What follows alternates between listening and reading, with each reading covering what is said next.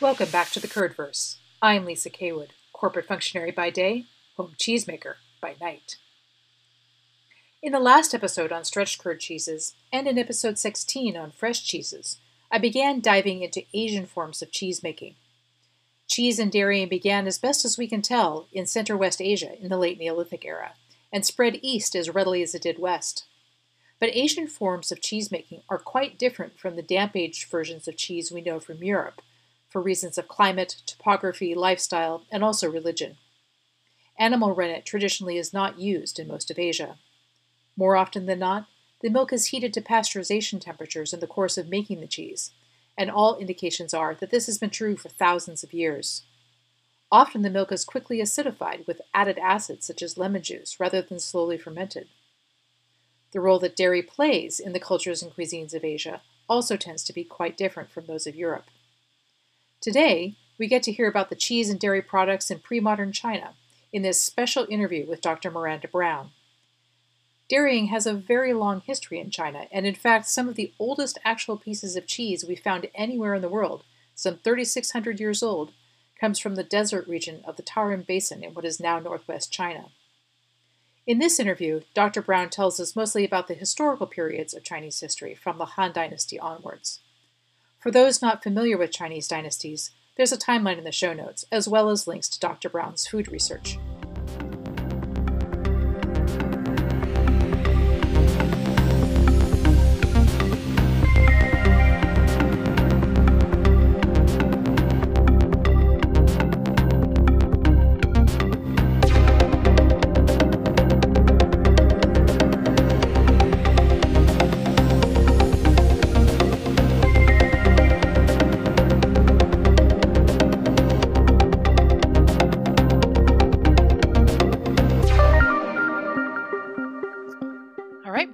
Welcome to the show. Well, thank you. Um, so, Miranda, why don't you tell us a little bit about your background? Um, I believe you're a professor of Chinese history at University of Michigan, uh, but you focus mostly on food history. Tell us a little bit about how you got there. Um, it's, it's, you know in a circuitous route. So I, I'm actually trained as a classical historian. I'm in the Department of Asian Languages and Cultures, and I got interested in sort of the history of dairy in China because I found a reference to it in a 2,000 year old medical text um, for camel butter. And I thought, you know, what is that? And, you know, can you make butter from camel milk? And you know, what is it doing in, in a Chinese context? Because I was under the impression that, you know, Chinese, at least historically, didn't do dairy. Um, you know, my mother, who was Chinese herself, actually used to uh, talk about like you know the world of like the Chinese um, tofu on the one hand, and then you have like the West, which are full of butter eaters, and so by implication, that sort of suggested that there was no butter in China. Um, so that that's kind of my that was one of my ends. Um, I also teach a class um, on the history of food and drink in Asia. Um, it's something that I've become very interested in, especially you know after I had my seven year old. So this is sort of a more recent interest of mine, and I've you know sort of been interested in all aspects of Chinese food history. Cool. So let's start with that camel butter, two thousand year old camel butter. Where was the text from? You said it was a medical text. Mm-hmm. Um, I'm assuming that this the, these camels were probably somewhere in the northwest. Is or was it kind of were they more widespread than that? Uh, camels were, you know, all through the north. I mean, you know, we have footage from the turn of the century with camels moving through Beijing. So, um, mm-hmm. but you know, so even recent, re- relatively recently, there were camels. You know, where we now would have, you know, enormous apartment blocks and and sort of BMWs. Um, but this particular text was in Gansu in the northwest. Um, it's in the site called Juyan. Um, sorry, it was a site called Wuwei. Um, um, it's a small city now ish, small in the Chinese context. It's not small in any other context. Um, but it was a sort of a recipe for dealing with um, wounds on your backside from riding horses. So you mix up some camel butter, um, probably Bactrian camel milk, which is richer than most camel milk, um, and then you turn it into a paste and add Sichuan peppercorns, and that should take the the ouch out of things. I don't know if you've got a raw wound and you're putting peppercorns on it. It doesn't sound very comfortable. It's numbing. it's numbing. So numbing and soothing. I guess I, I am assuming those two work against you know work in a complementary fashion. So um, so are most of the the texts then uh, most of the early references are they medical or are they are there kind of food food things kind of mixed in there? Definitely food things. I mean, we know people are drinking horse milk at court. Um, that there's a bureau that's involved at least from about 130 BC. Um, the emperor has somebody who's in charge of producing, you know, fermented horse milk um, with a little bit of a buzz for him and sort of the big officials at court, and it, it becomes sort of fashionable with the ruling and mercantile elite um, in the first century um, BC, or you know, which is of course the heyday of the Silk Road or the early heyday of the Silk Road.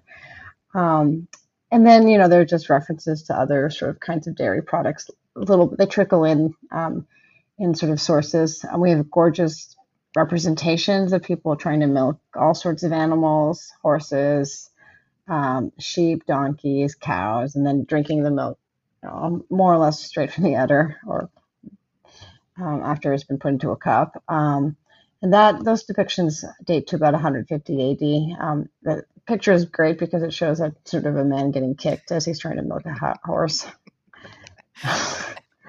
Which it's you know it's a highly dangerous thing to do. You know, I wouldn't recommend trying it. At least not if you're not very familiar with the horse. Yeah. Yeah. Um. So, uh, when when do you start seeing things like curds and what we might think of as cheese? There's a tricky question. I mean, there, there are descriptions in, in like a first century poem about um, Han soldiers finding the sort of the Mongol, the Mongolian stash. You these are not exactly Mongols, but they're Mongolian peoples um, in sort of today's Inner Mongolia. Um, they find their stash of like dried yogurt, which is kind of sometimes referred to as a cheese, and then burning it. Um, but that is something that that dried yogurt cheese becomes something I think quite common in the diet in the by the, at least by the sixth century. You know, in North China, places like Shandong, um, people are using excess, you know, surplus milk to make curd that they can preserve for wintertime or for you know famines. Um, so, and it apparently makes everything taste better, is what they said. A little more piquant. Um, so, you know, different regions use dairy differently in their diet.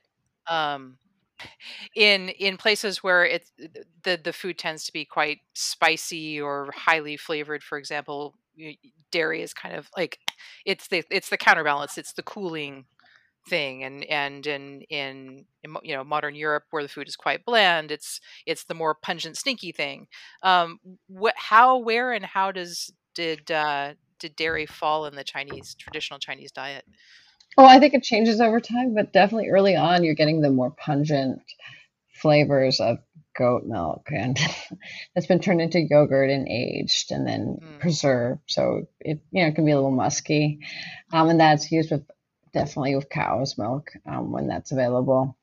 Um, I think it's also a source of sour.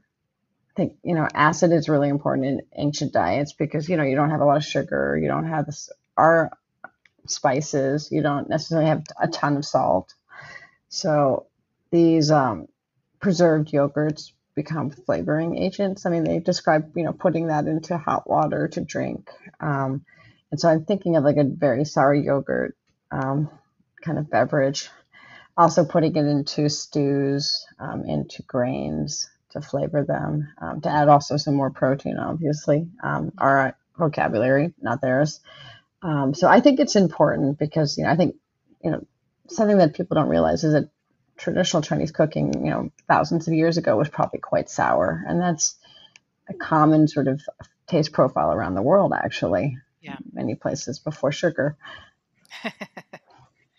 well, yeah, I mean, just having more more fermented foods in the diet was was very common before before refrigeration because how else were you going to preserve things?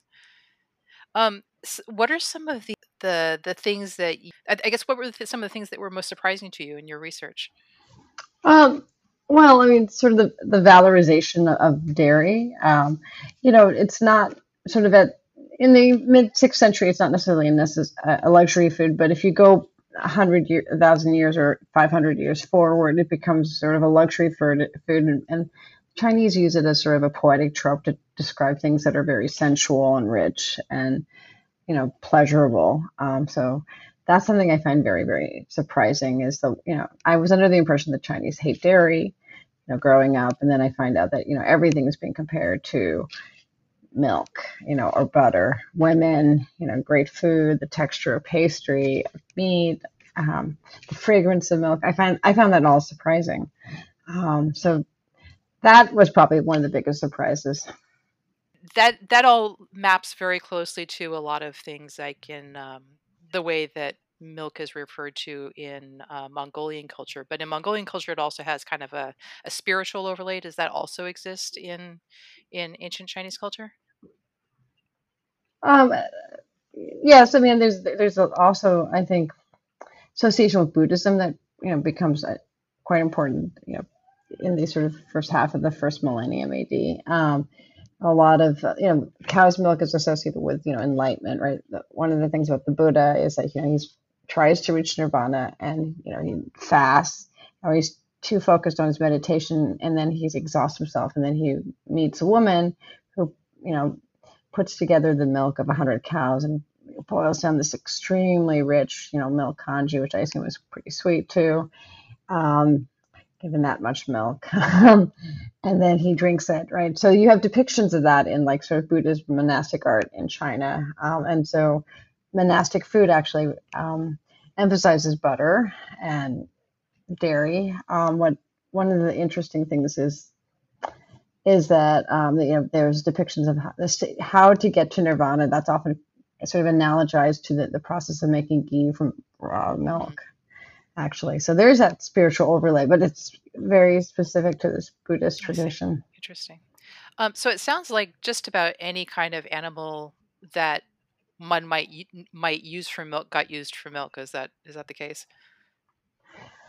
Yeah, I mean some more than others, right? I mean, I mean there are medical formulas that suggest using the milk of pigs to treat alcoholism. Interesting. Okay. Um, yeah, so it's not, I think, very practical to milk a pig. There's apparently many, many teats, and they're not very large. Um, for example, sometimes there are references to milk of dogs. Again, don't see that as particularly sort of useful. Um, but large, slow-moving sort of animals like cows, yaks, various kinds of buffaloes. Um, you know, the ones that have sort of lower yields tend to have richer milk. Those are kind of privileged, I think. Uh, sheep, donkey. Donkey milk is still popular in China. Um, kind of a luxury food now, or health food. Um, camels, you know, for sure. Um, I mean, a wider range of animals than I'm used to seeing at the American grocery store. Um, so you have been doing firsthand uh, observation and experiments i know with some with some of the the the, the things you've tried. What can you tell us a little bit about that? Yeah i mean i tried to make a sort of like a it's it's you know sort of similar to mozzarella and it's one of those cheeses that you stretch you know um, it was a sort of an ancient formula. You you actually see it's an ancient recipe. You see it actually in novels um, like the Jin Ping Mei which is sort of china's most famous sort of pornographic novel there's descriptions of various dairy products being consumed after um, things are done um, in, in, private spaces. Um, but you know, the, one of the things is this like this sort of mozzarella-like cheese, which is stretched, and it's made without rennet. You um, take raw milk and you have to first make sort of a soft curd, like similar to cottage cheese or paneer, um, but at a low lower temperature than you normally would with paneer, um, and then after that, you immediately immerse it in hot scalding water and the thing starts to stretch like a noodle. Um, so I did that one. That was one of my favorite sort of experiments in part because I tried it at least 10 different times with, you know, pasteurized milk in Michigan. Um, um, and then I went to California for a trip um, to give a talk. And I know that's one of two states where you can get raw milk at the grocery store. So I went shopping and after 10 unsuccessful sort of rounds with this form this recipe i was really frustrated but I, I, had a feeling that the raw milk would do the trick and so i got my raw milk. And you know i opened it up and it smelled like it came out of an animal like much gamier than the milk i'm used to drinking. Um, and you know it was it worked i mean I, I had a cheese within like three minutes. It was amazing yeah, stretched stretched curd cheeses like mozzarella are not not for the faint of heart um, under any circumstances. That pe- people often say, "Oh, well, that's a beginner cheese." It's not a beginner cheese. I'm right. I'm here to say. Um, oh, this this one was so easy. I've never done. This one is remarkably easy. All you need is vinegar and hot water, and I got it right on the first run. I mean, I was I was impressed. Um, so I would highly recommend that one as a as a beginner beginner cheese. All right, fair enough. Um, so are there are there things like uh, yogurts, dried curds? You, you talked about dried yogurt. I mean, I, and I remember um, in the mid '90s in Beijing, there were they, they would sell the little, you know, suanyonai, right? The, the drinking. I know it's the best yogurt in the world. It's the best yogurt. It's the best yogurt in the world. Um, I've never gotten over that.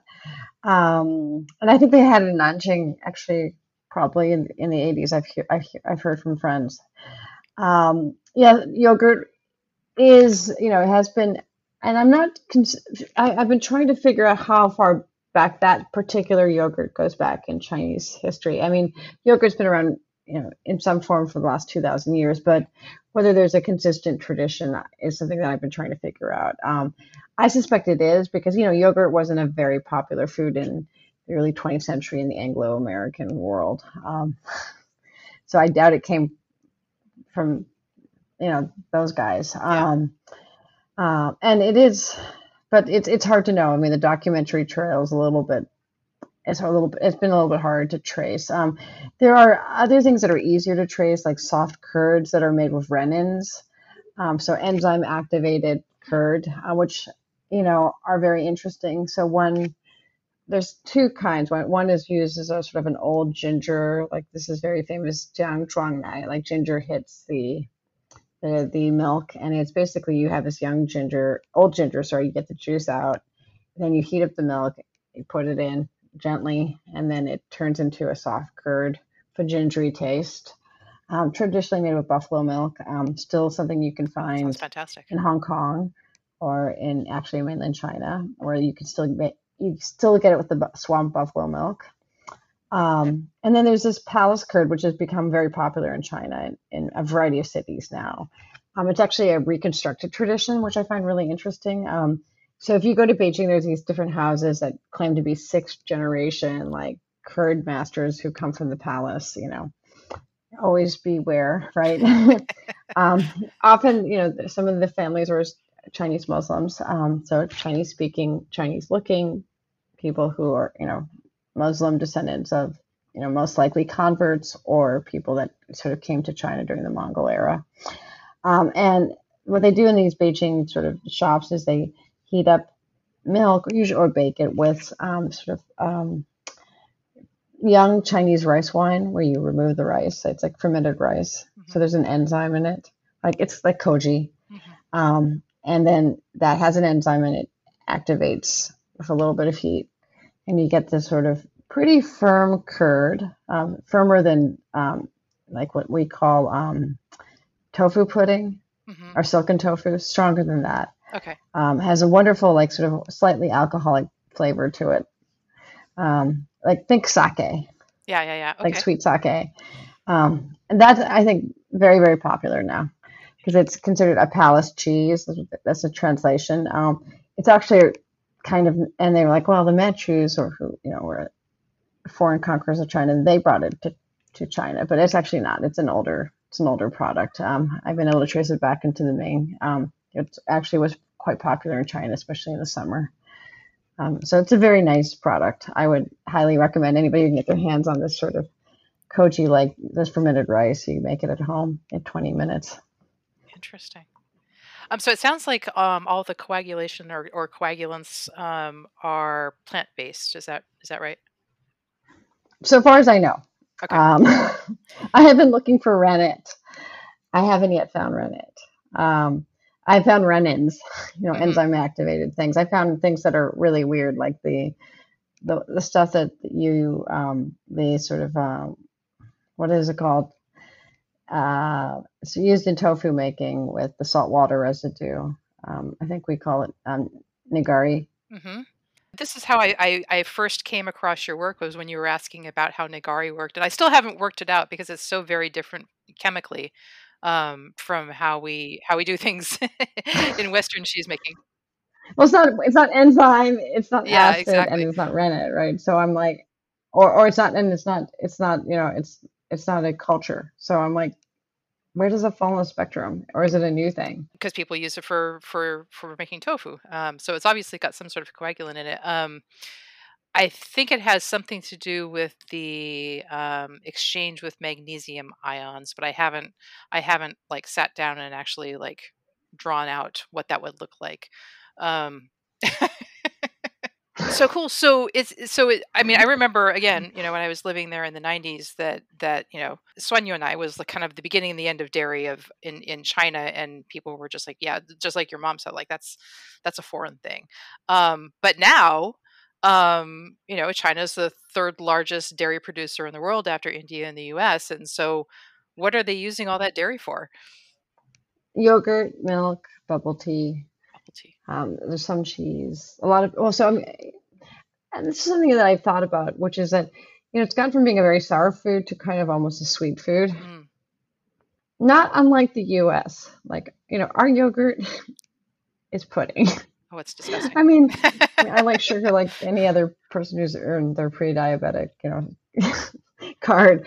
But um, but ice cream, right? Americans had ice cream. They don't drink as much liquid milk, but they eat a lot of ice cream.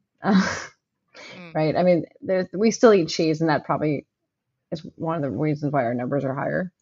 Um, and and cheese hasn't yet caught on, you know, in the Chinese diet in the same extent. Um, mm. but there are traditional cheeses, like there's the paneer-like cheeses, um, which used to be very common, um, and are still, you know, a thing in Southwest China.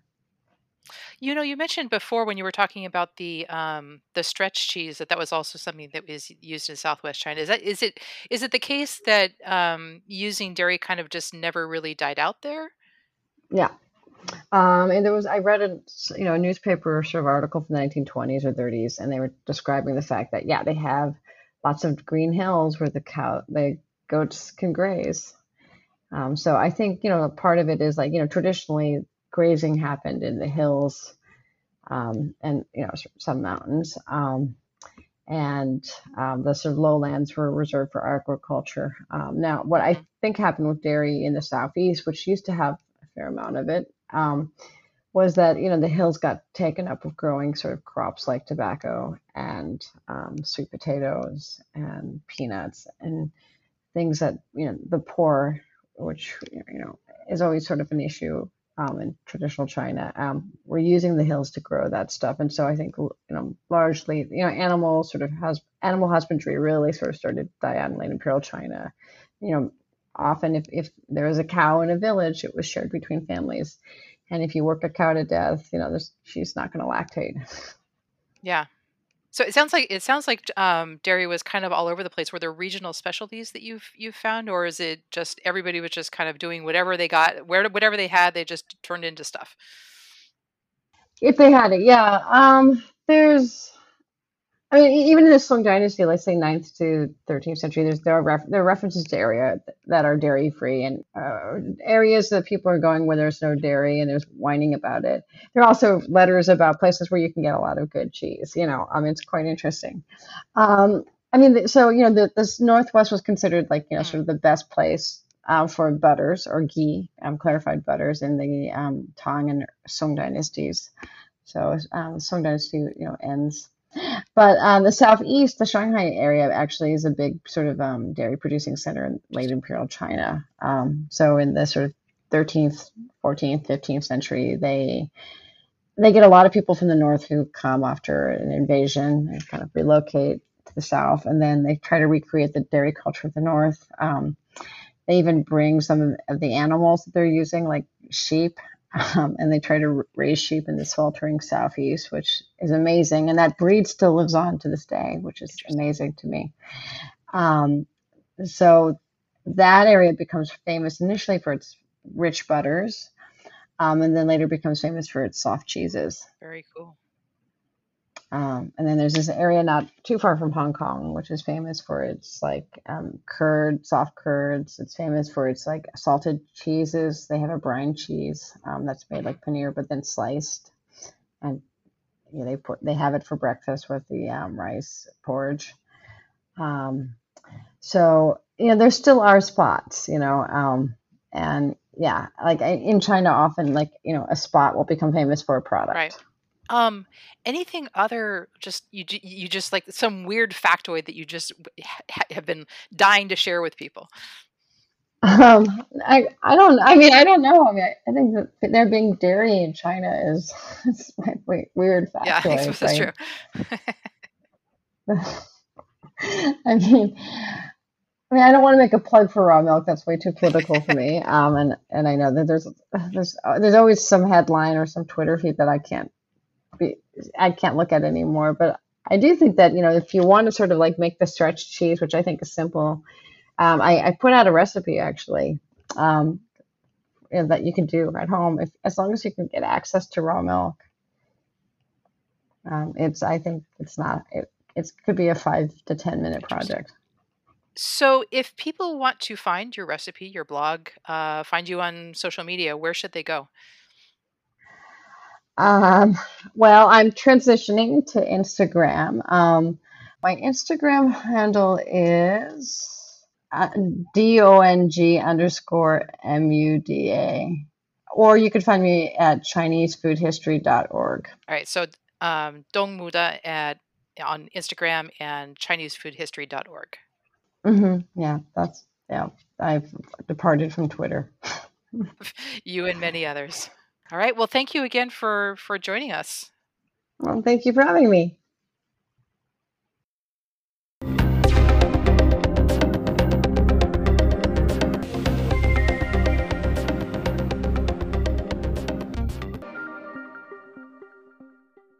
Next time on the Curdverse, we'll continue exploring cheese in a Chinese context, this time with an interview with artisan cheesemaker Isabella Chen of Taiwan. Isabella focuses on Italian style stretched curd cheeses, but, but our conversation goes far beyond that. So join me again next time as we once again enter the Curdverse.